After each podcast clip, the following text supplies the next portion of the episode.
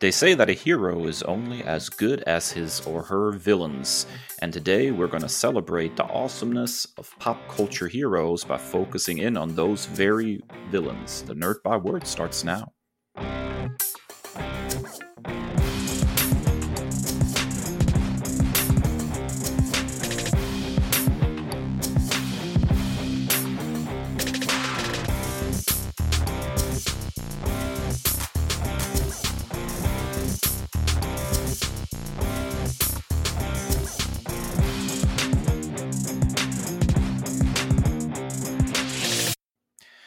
Ladies and gentle nerds, welcome back to another episode of the Nerd Byword podcast, the best nerd podcast around. Although there are plenty of really good ones, we're the best. It's undeniable.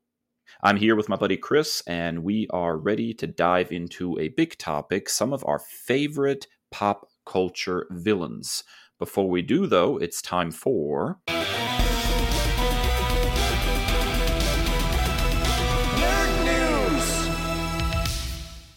Kris, what is new? Well, Scarlett Johansson is making a very noisy exit for herself uh, from the MCU. According to a report from the Wall Street Journal, the Black Widow star has filed a $50 million breach of contract lawsuit against Disney in Los Angeles Superior Court. The suit alleges that the company violated an agreement by releasing the film simultaneously on their streaming platform Disney Plus as she alleges a significant portion of her salary would be derived from the box office performance.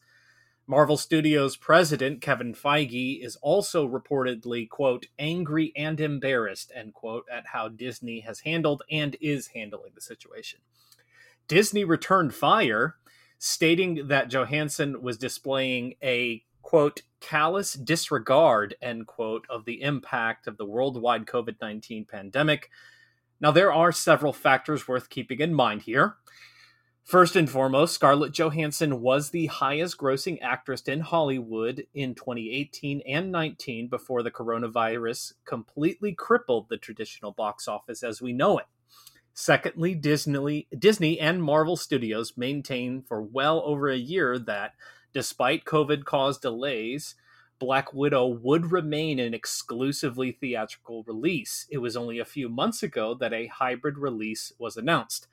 It remains to be seen as to whether this decision uh, included a contractual renegotiation with Johansson and whether or not that was even attempted. Now, many celebrities are following in her footsteps. Actor Gerard Butler is filing a $10 million suit against the producers of Olympus Has Fallen. Apparently, they're still making those movies. And actress Emma Stone is, quote, considering her options, end quote, regarding a similar Disney release for her film Cruella. Not all stars are feeling the same, however. Dwayne The Rock Johnson and his Seven Bucks Productions, quote, have no intention of battling Disney for any anticipated loss of dollars, end quote, as Jungle Cruise is currently experiencing the same release uh, this week. The ripple effect that is sure to follow, even after the dust settles, will be fascinating to watch develop. My intuition tells me that we are uh, in the midst of a changing of the tides when it comes to cinematic entertainment. Admittedly, personally, I've never been a big fan of going to the theater, at least not since becoming a parent. College is a different story it is much more fiscally responsible for me to purchase a $30 premiere access rental on Disney Plus that the whole family can enjoy rather than forking over nearly $10 per person plus snacks. Add to that the innovations of streaming and home entertainment systems, and it would appear that we're staring down the barrel of our own Nexus event. Dave, you're very much of a different opinion with regards to your cinematic endeavors. What say you? Um, so this is going to be a spicy take, I think, but uh, here goes nothing. Screw Disney. Uh, I've seen a lot of anti Scarlett Johansson re- rhetoric on social media because of this lawsuit. I mean, she already made $20 million. She's greedy. She doesn't care about the COVID pandemic. And really, honestly, it's all a little much. I think it's important to remember that Disney has a tendency of trying to take a dump on its creative talent. That's just a history that's there, period. A few examples. Recently, as we have talked about several episodes back, Disney stopped paying royalties to Star Wars authors, including famously Alan Dean Foster, who has made a really big a bit of noise about that. Uh, this also may include uh, writer Jonathan Rinzler, who wrote several Star Wars making of books under Lucasfilm before the Disney purchase, and who now needs to have a GoFundMe to raise money for his cancer treatment.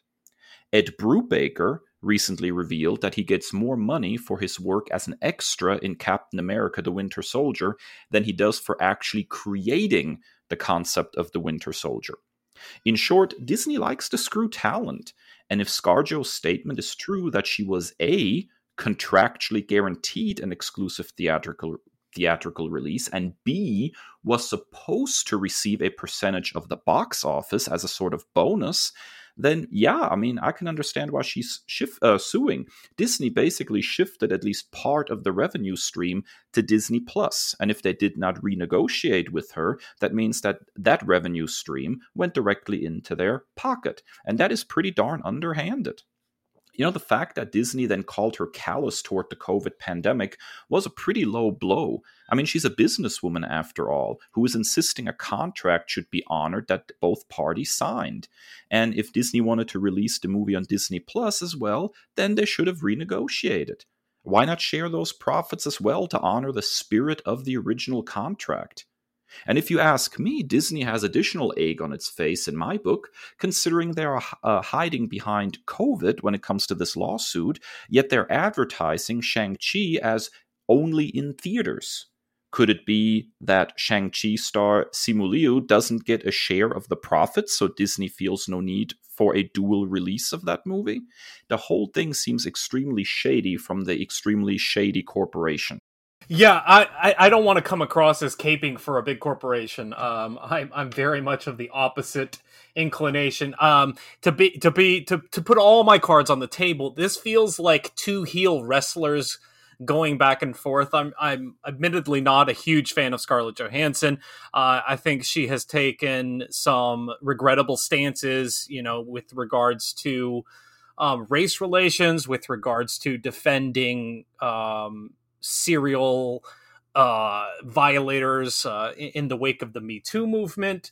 Um, and seeing her go up against Big Bad Disney, it's like I hope, kind of hope that they both lose. So um, I am much more inclined to to take offense when it comes to someone like you know Alan Dean Foster or someone like uh, um, Al Milgrom and stuff like that. So this is just a, a crazy, crazy situation, and um, it's going to be wild to see it shake out. You know, ultimately, I have no problem with things being shifted to streaming releases as long as the talent involved gets, uh, you know, compensated the way they would have uh, you know, if it would have been released in theaters only. I think it's important that uh, corporations like Disney are ultimately held accountable uh, for the agreements that they sign and for the, you know, the talent that they ultimately uh, for some reason continue to screw over. Now, whether that is for a few thousand dollars or a few million makes very li- little difference to me ultimately, because A, I'm not involved in that, and I'm not standing to get a 20 million or 50 million dollar paycheck one way or another from Disney. But the principle of the matter matters to me uh, very much. Creatives need to be compensated, and uh, you know, corporations like this need to be held accountable for the agreements that they make. Yeah, for sure. Um, Dave, what is up on the news desk for you this week? Oh, I'm just depressed. So, you know, let's talk Horizon Zero Dawn for a second, which was a surprise hit and shockingly good for a new property when it was first released on PS4. Naturally, a PS5 sequel was quickly announced. The game was originally scheduled to release this year, but a new report casts doubt on whether we'll see the game this year at all. Jason Schreier of Bloomberg, formerly Kotaku, reports that Sony has delayed the game to 2022, according to an inside source.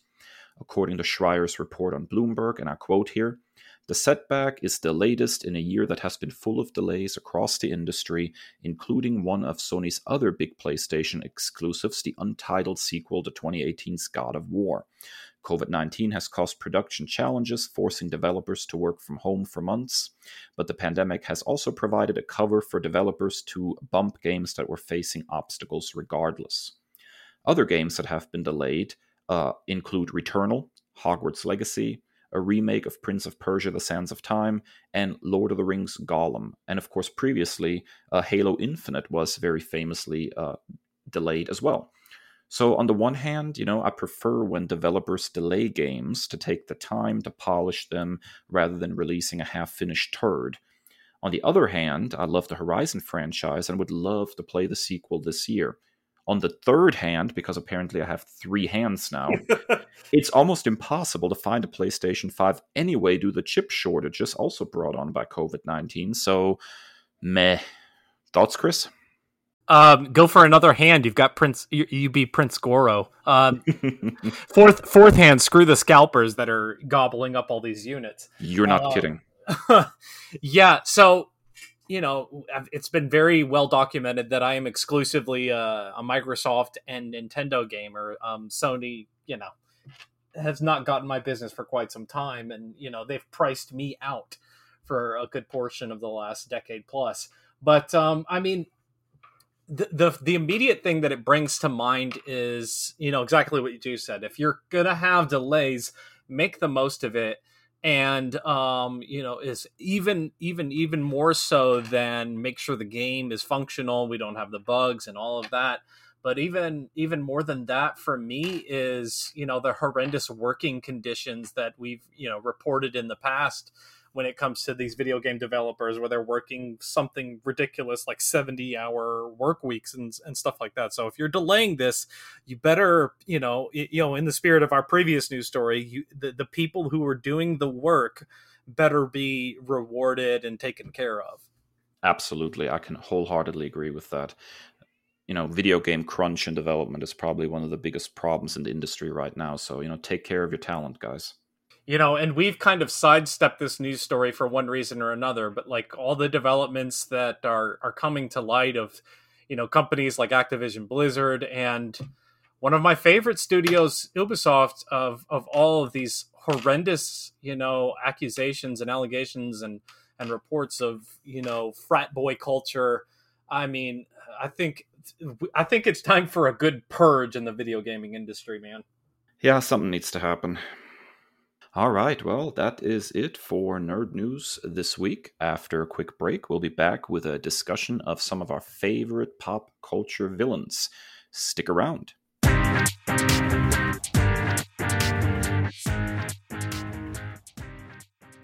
Welcome back, ladies and gentle people. It is time for our big segment, the very famous, incomparable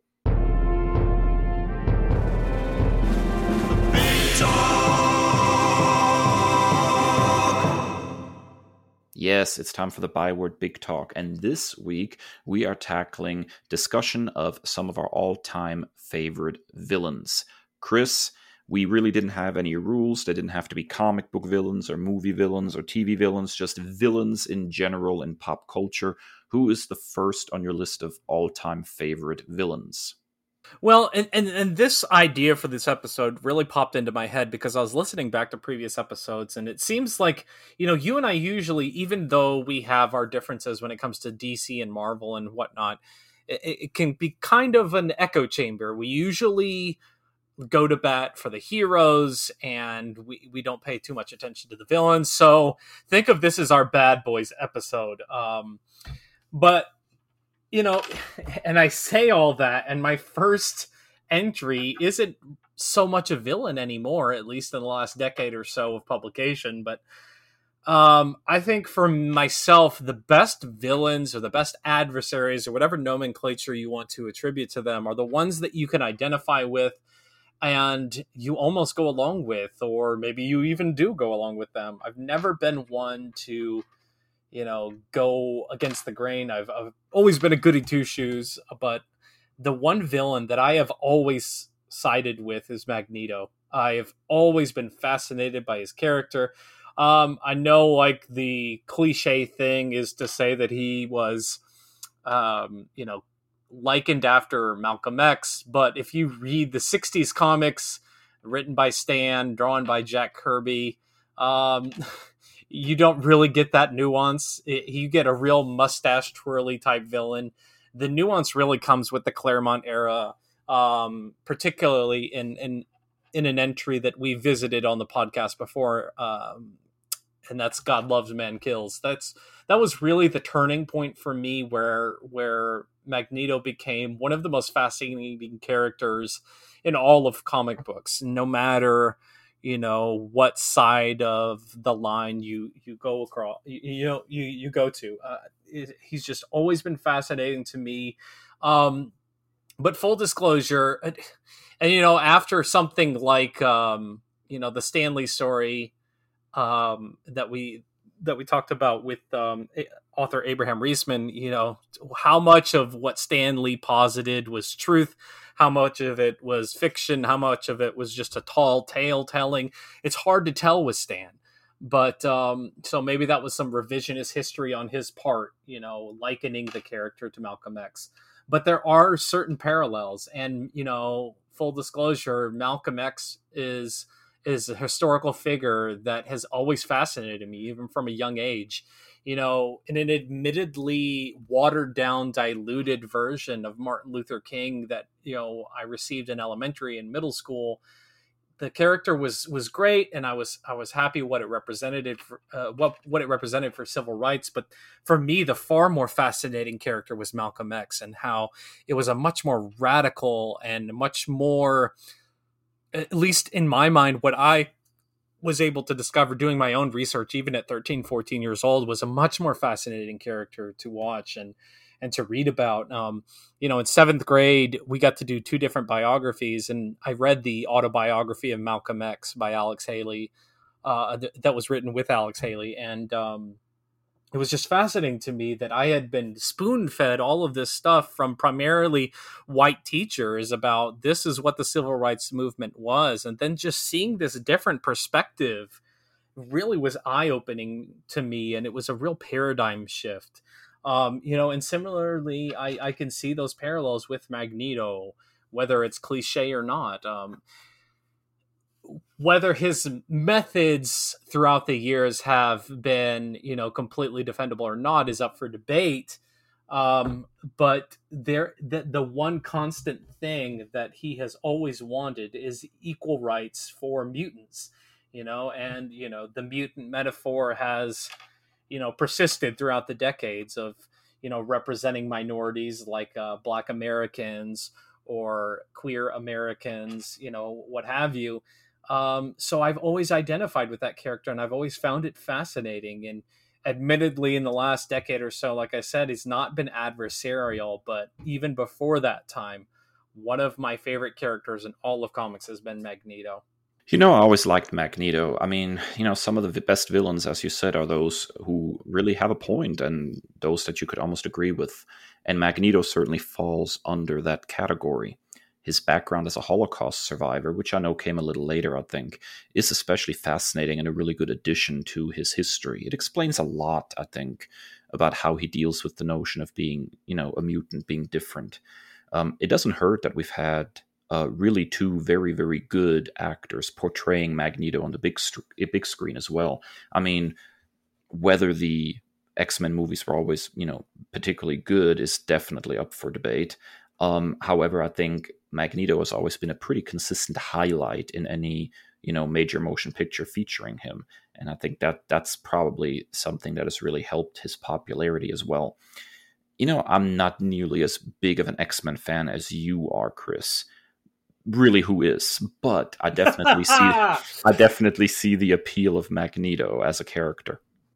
Yeah, that definitely, and that that's a great point. I appreciate you bringing that that to the table. Is you can't go wrong with Sir Ian McKellen. As as regrettable as so many of those movies are, you know, Sir Ian McKellen is just an inspirational figure for me as someone who has, you know, in his own right, you know, in real life stood up for your equal rights for for fellow LG fellow members of the LGBTQ community, you know, from day 1. Like he's been doing you know this you know activism for for decades and it's it's such an inspirational you know individual to be behind the um you know behind the helmet and the cape but then you know you trade that in for Michael Fassbender and he I mean, I'm telling you, some of those later entries, it feels like he was the only one that came to work those days. He was carrying those films. Um, my, I think my favorite scene in all of the Fox X Men films, um, and and that that's not saying a whole lot because most of those I could just you know burn at the stake, but um, my I think my favorite scene of, of all the X Men films is um, when he huts down the Nazis in Argentina in the bar. I just absolutely love that part, um, and Fassbender just really brings it. Um, also, you know, it's great. He is hearing German on the screen. Would you agree? yeah, but does it always have to be Nazis, Kris? Every but it's time. consistent. It's, it's consistent with his character. This time, I'll take an exception. I, I, right. I can agree with that. All right, Dave. So I know. Okay, so you're bear with me here. You're the expert on DC. My only exposure to this character came from, um, you know, the Injustice video games and that star-studded, Oscar-winning film, uh, Green Lantern. Please don't make me hurl, Kris. It's not fair. I really, I really don't want to mess up my equipment over here. Yeah, let's talk about Thal Sinestro for a second. Uh, Sinestro, you know, of the Green Lantern comics is such a fantastic villain. He was considered the greatest member of the Green Lantern Corps. His sector of the universe was almost completely crime free. He carried the respect of his peers and superiors. And it turns out achieving this you know near perfect space sector took some really unfortunate methods. And Sinestro was actually more of a a ruler, a dictator who ruled his sector with an iron fist. He wasn't really doing the protect and serve space cop thing. He was really a space dictator whose power came not from willpower, as a Green Lantern should, but from fear. The people feared him.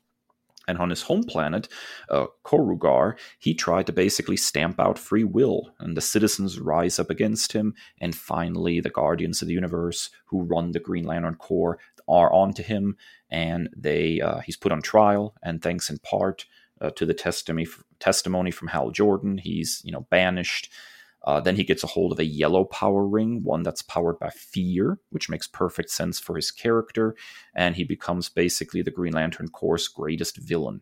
Um, eventually, he even got a hold of more yellow rings and started his own corps, which he, you know, arrogantly called the Sinestro Corps.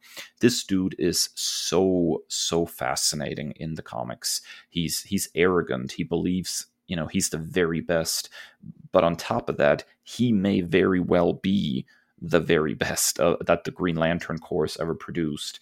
Uh, and so that that arrogance is in, in, a small part at least justified and it's not uncommon in in several stories for green lanterns to actually have to seek this guy out and ask for his help begrudgingly as it is so he's just a fantastic villain with which with, has a really really complex relationship with you know the main Green Lantern in the comics, Hal Jordan, um, one of the best at DC.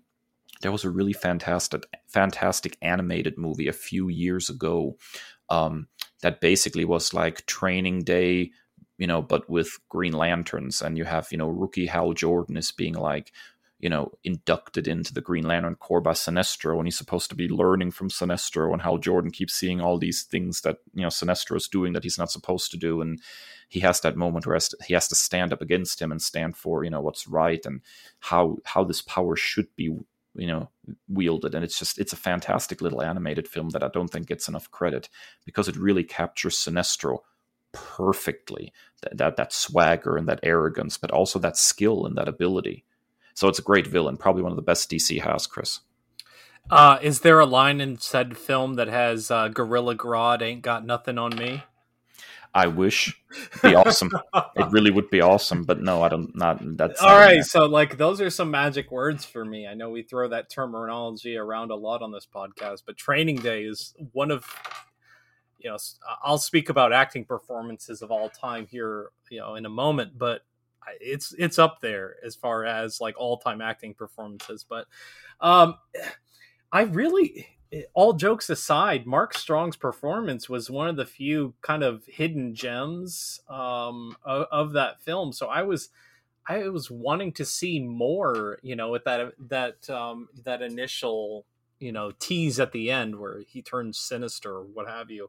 But um, so this has always been a character that fascinates me. It's just like this when the curtain falls and and what you thought was good and what you thought was true and righteous uh, you know ends up being something completely different that's always been a fascinating storyline to watch develop across you know lots of different forms of media yeah, absolutely. And I think uh, Sinestro is just a great example of that. There are so many good stories featuring Sinestro. I'm just a, a big fan anytime he pops up in a, in a Green Lantern comic, uh, Kris. All right, Kris, what is your second favorite pop culture villain? So I'm I'm going completely, and you you nailed it saying pop culture because I'm not. It's I don't know that this is necessarily nerdy, but it is very much pop culture, um, and that would be Michael Corleone, uh, The Godfather and The Godfather Part Two. In my opinion, I go back and forth which one I like more, but I think the two of them stand alone as some of the finest cinematic productions that that Hollywood has ever produced. Um, you know, and I, I hinted at it before, but I think Al Pacino and and so many of, of the people in that cast turn in the greatest acting performances that I've ever seen on screen. Um, and it's just fascinating to watch like this good boy gone bad, if you will. Uh, just this de-evolution from a war hero who's in spite of his family's history managed to keep his nose clean. He comes home and in in the interest of preserving his family and the legacy and the history of his family and his heritage you know and just just falling into and and giving credence to all of these human vices and you know turning to the dark side if you will it's just fascinating to watch over this these two films. The third one's okay. I know it gets a lot of flack. It's all right. But the first two in particular that i'm i'm focusing on but michael is one of the most complex characters that i've ever watched um, on screen or e- even if you include literature in there. Uh, it, it is just incredible. And it's also, you know, as a history nerd, it's an interesting kind of micro study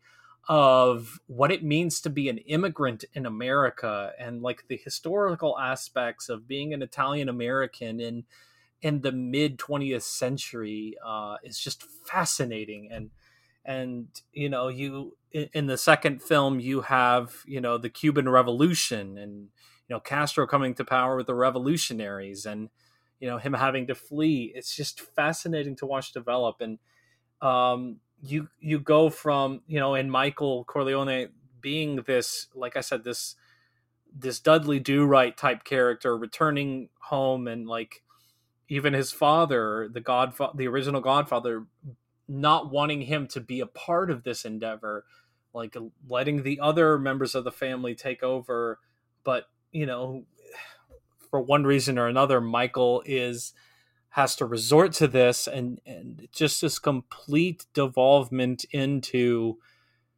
even even in my mind out out kicking the coverage of what his father had done you know and and this great operation that he has in New York. Michael expands the operations into uh, Nevada into Florida into Cuba.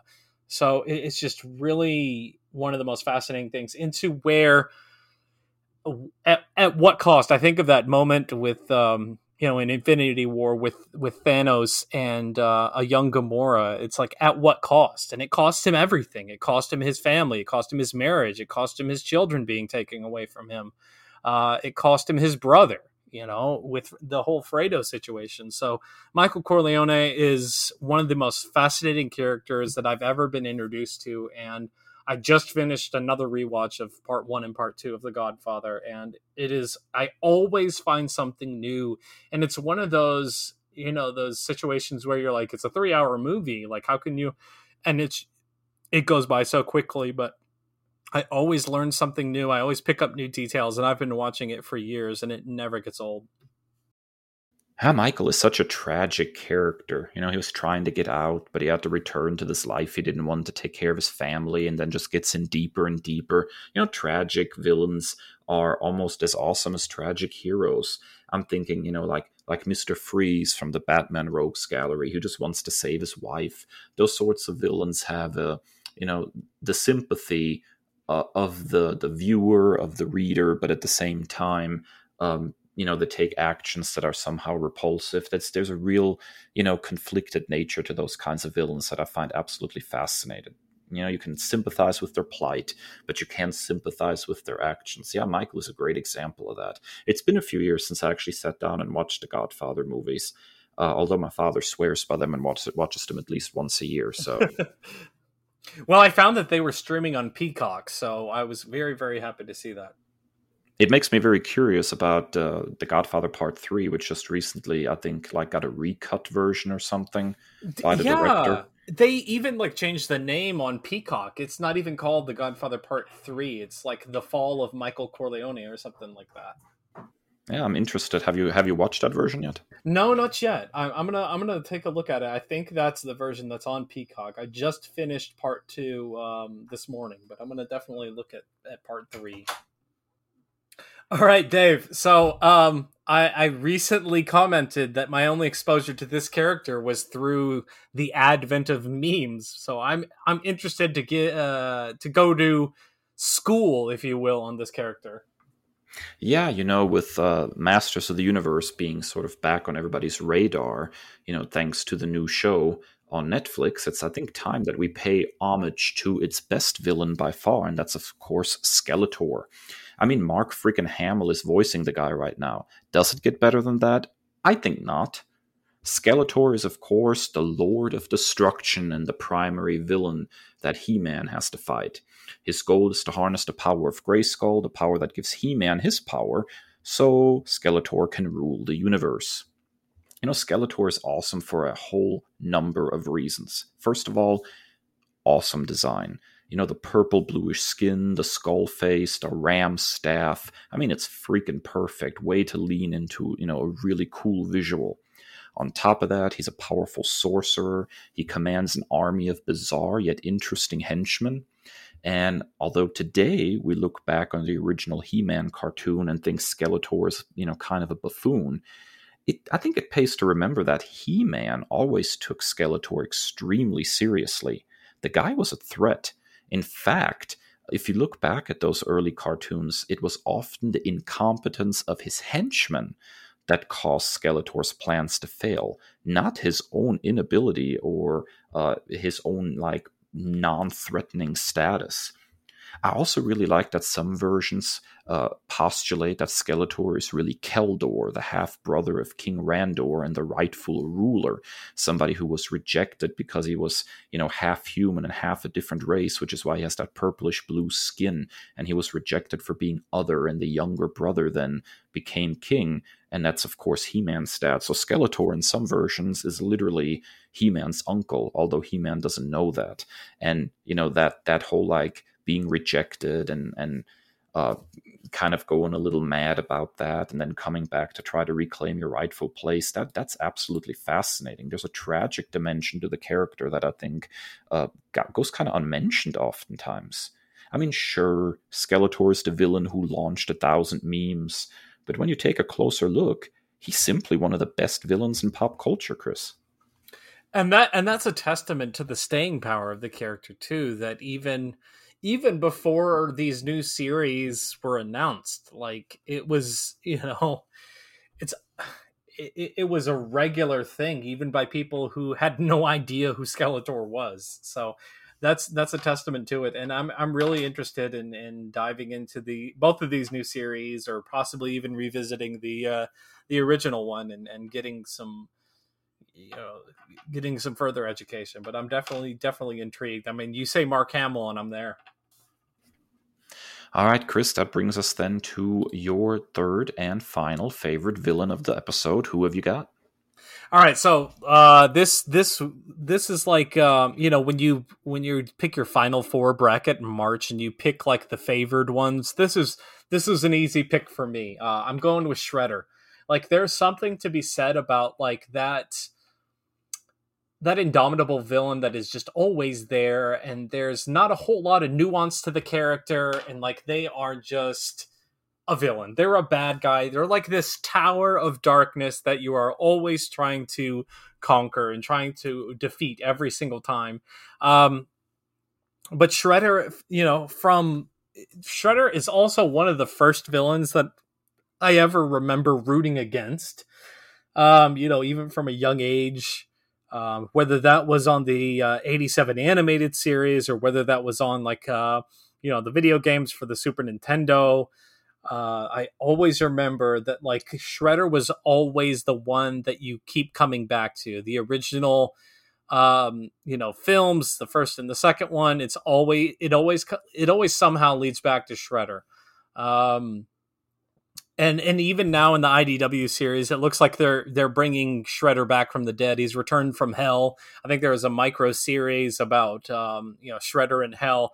Like there's he's he's such an iconic character that you just can't stay away from him. He's like he's like the turtles Joker. He's uh, the turtles you know what have you. Like it, he always just keeps coming back and just also for me just like the the the mystique factor the cool factor of the japanese influence of the character the the Oroku Saki aspect of it all the whole ninja vibe the whole foot clan endeavor you talk about henchmen you know uh, you know foot clan soldiers you know whether they're robots or they're actual humanoid human ninjas. Um, it's always been like this endless supply of of baddies at at the control of Shredder. So even in the campier parts, you know, voiced by the legendary uh, James Avery, into what I'm thoroughly enjoying in the current IDW series of you know the real you know honor bound what he what his ideology is when it comes to leading the foot clan and how that's in contrast to Hamato Yoshi or or Splinter. So I've always been a big fan of Shredder, even if it is there's no nuance to it. He's always the bad guy. It's always identifiable, and we're we all points lead to Shredder. And and even if I don't, you know, side with him ever, there's there's something to be said about the value of a character that that that influential. You know, I feel like there's been a lot of tweaked versions of the Shredder over the years. And I have to admit, although I adore the original TMNT cartoon of yesteryear, my favorite versions of Shredder are probably A, the first live action TMNT movie, and the uh, incarnation from the IDW comic series. I think the the first live action TMNT movie, that Shredder was so menacing and intimidating, particularly visually. And then he basically just wiped the floor with all the turtles yes. in, that, in, that, final fight. And it was just such a well established threat in that movie. He was spot on. And then the IDW version is just much more, there's a lot more depth and complexity there. It's kind of a fusion of some of the best things of the previous versions of Shredder, I think. Like much in the IDW series, really, it kind of takes the best elements from different interpretations and creates something unique and compelling. So yeah, you know, I love me some Shredder, but but particularly those two versions are, are always really memorable to me. I wholeheartedly agree with all of that, and particularly in the the first film. I also I enjoy the campiness and the goofiness that is Secrets of the Ooze. I know that I, I I can be of the minority. A lot of people crap on the second film, but I adore it. It is one of my guilty pleasures. I I put it on screen all the time. But the first one, that that final fight, and and throughout, like there's something about that actor's eyes that that's the only body part that you can see and it is so menacing and it, it is such a threat that that it is just iconic. And and you know like i i will i will crow from the mountaintop about the current idw series until the cows come home.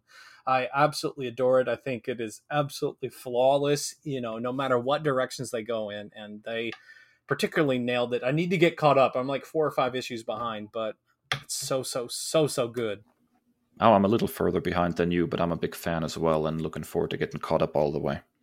Okay, Dave. So we have talked about how many of our villains have been I don't know if nuanced or some that you can identify with. your last villain is one that, at least for me, is universally just abhorred. Yeah, and sometimes you need that in a villain. But you know, I also there's so many male villains in pop culture, and I really wanted to talk about at least one female villain today. But you know, it's it's it's interesting how many of the really memorable female villains sort of end up in an odd place. You know, Harley Quinn is reformed. Poison Ivy maybe too, and is in some versions Harley's girlfriend. Both Talia al Ghul and Catwoman in the Batman comics are often less villain now and more, you know, Batman's love interest. Um, Black Cat and, in you know Spider-Man comics is is you know kind of a flip flopper too. A lot of female villains are, are kind of kind of hard to to pin down as being definite villains. And I just wanted to talk about a truly evil female villain, one that is absolutely there's no redemptive qualities. It's not one of those. it's not one of those. Oh, but she's really hot at least. Like I just want a really evil female villain, and one that fans love to hate. And who better than Dolores Umbridge from the Harry Potter books and movies? You know, I'm a huge Stephen King fan, and funny story. Stephen King actually reviewed Harry Potter and the Order of the Phoenix for Entertainment Weekly uh, back in 2003. Um, and here's what he said about Umbridge. I'm going to quote here because it is a really memorable quote, I think. He says, A great fantasy novel can't exist without a great villain. And while you know who, Lord Voldemort, is a little too far out in the supernatural ozone to qualify, the new Defense Against the Dark Arts teacher at Hogwarts does just fine in this regard. The gently smiling Dolores Umbridge, with her girlish voice, toad like face, and clutching stubby fingers, is the greatest make believe villain to come along since Hannibal Lecter. One needn't be a child to remember the really scary teacher the one who terrified us so badly that we dreaded the walk to school in the morning, and we turn the pages partly in fervent hopes that she will get her comeuppance, but also in growing fear of what she will get up to next. And King is right here. Uh, in a series full of seriously evil characters, Umbridge feels like by far the most hateable. God, that woman infuriated me when I read that book the first time. Her cruel punishments for, for the students, which really amount to physical abuse, the horrid pink outfits, her cheerful evil. Man, evil shouldn't be so darn cheerful. It's just, ugh, it runs all over me. It is, it is one of the villains that I absolutely love to hate, and, and that's really sometimes what you need in a villain. A villain that is just absolutely irredeemably not unconflictedly evil. And I think Dolores Umbridge is a fantastic example of that, Kris. Yeah, absolutely. Now, full disclosure, um, I know that um, I, at least for myself, Harry Potter has been a franchise that has been difficult for me to revisit based on uh, J.K. Rowling's you know stance on trans individuals and myself, the the parent of a trans child. It is particularly troubling to to go back to that. But I remember I'll never forget how I felt reading Order of the Phoenix for the first time. And I was just like she is worse than Voldemort. That and that's saying something. Like the Dark Lord the, a villain that is so awful, so irredeemable that people refuse to say his name. And this one is widely regarded. This individual is widely regarded as far worse than Lord Voldemort. Um, and I also want to give props. And, and I know a lot of a lot of Harry Potter fans are like the movies aren't that good or they're very much derided, but the portrayal by actress Imelda Staunton was pitch perfect to the point where it made me like start scratching myself and like I, I, I thought I was gonna go to a madhouse by how uncomfortable the character made me. So it was one of the few page to screen adaptations, uh, at least from that franchise, that absolutely was nailed. But yeah, absolutely, Dolores Umbridge is like it's it's it's one of the most universally abhorred individuals, as I said previously.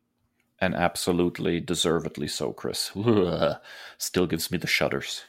I, will never forget the um, reading when he has to write "I will not tell lies," and it it's scraped onto his skin. Oh man, I'll never forget. I remember where I was sitting when I read that passage. Yeah, it's it's absolutely the worst, man. Ugh. All right, well there you have it, folks. There are some of our favorite pop culture villains. After a quick break, we'll be back with some nerd commendations. Stick around.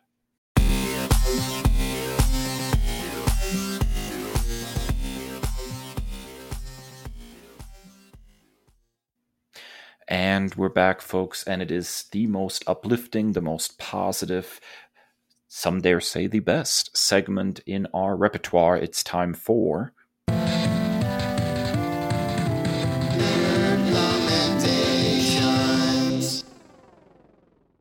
That's right, nerd commendations. Kris, what are you nerd commending to our listeners this week?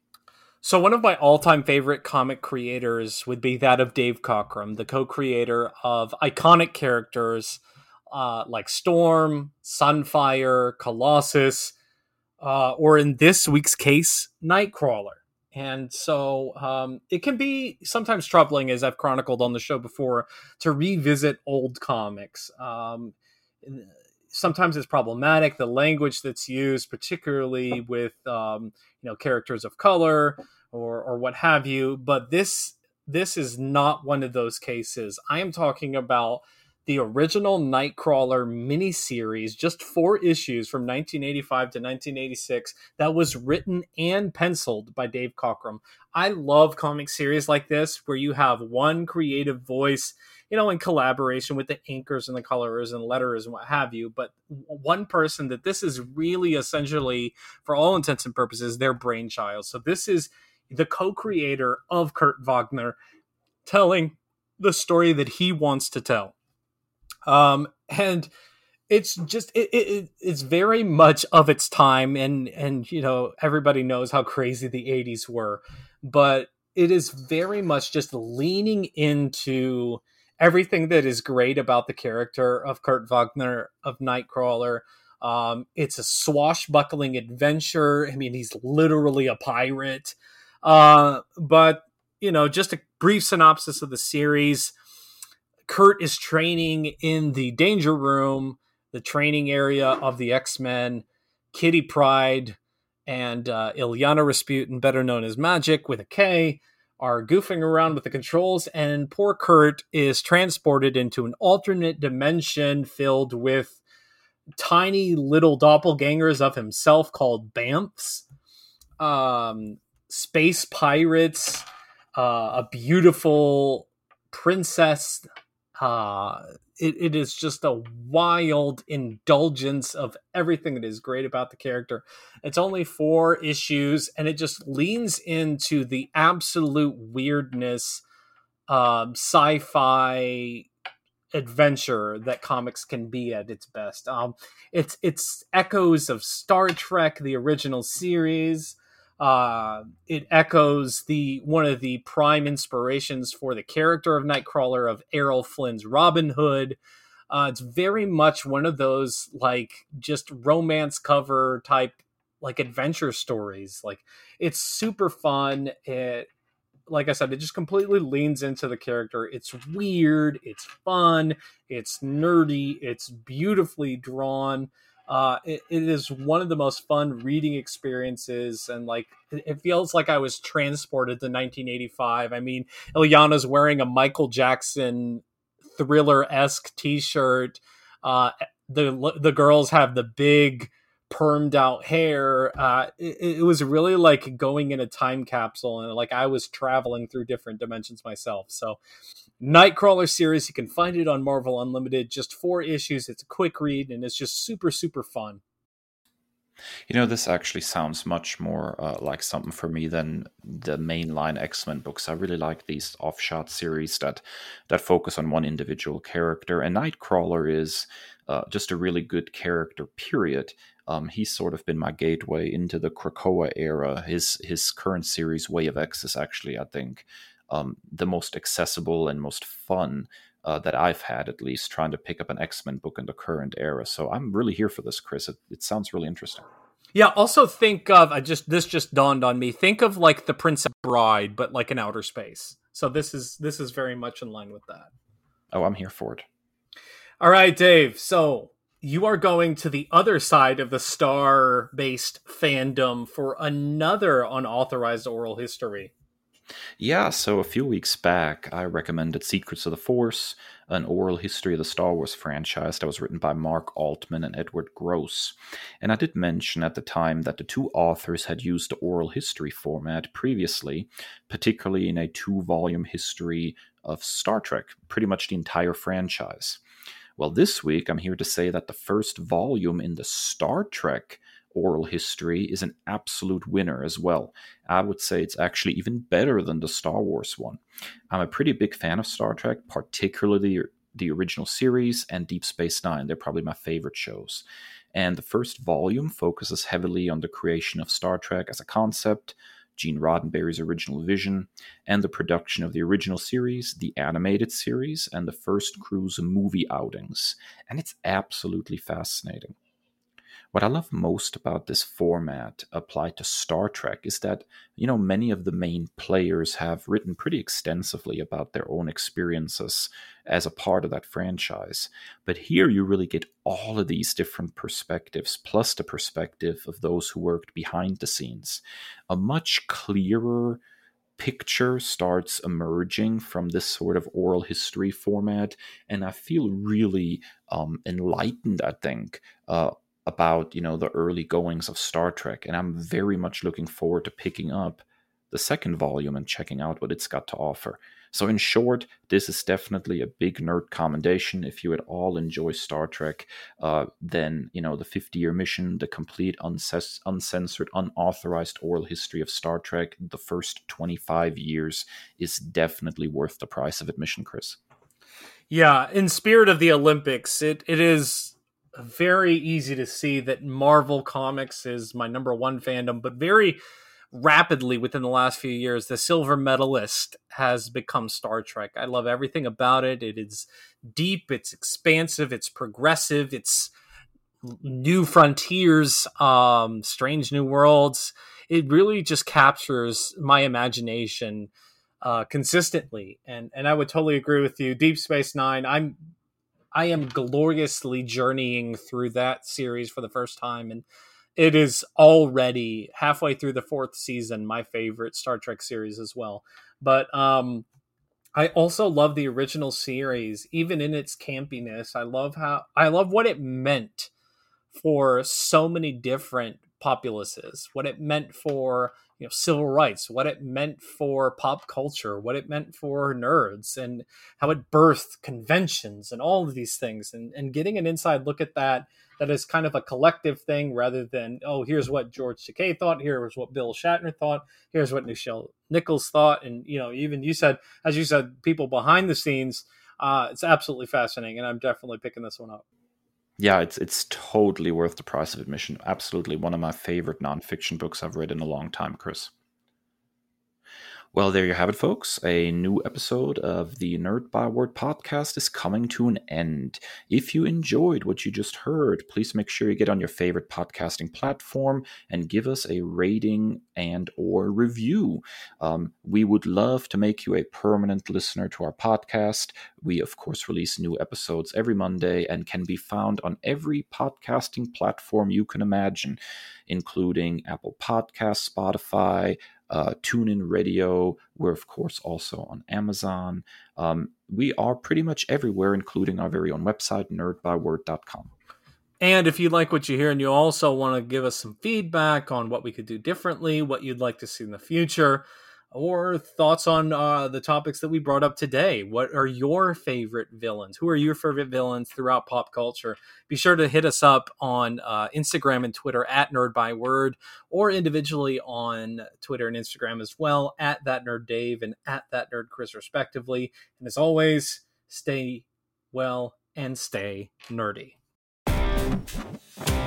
The Nerd Byword is written and produced by Kris and Dave, two nerds with a love of all things pop culture. The podcast features music by Al Jimenez with additional drops composed by Joe Biondi. Our show art is by Ashery Design. Find us at nerdbyword.com and wherever podcasts are available.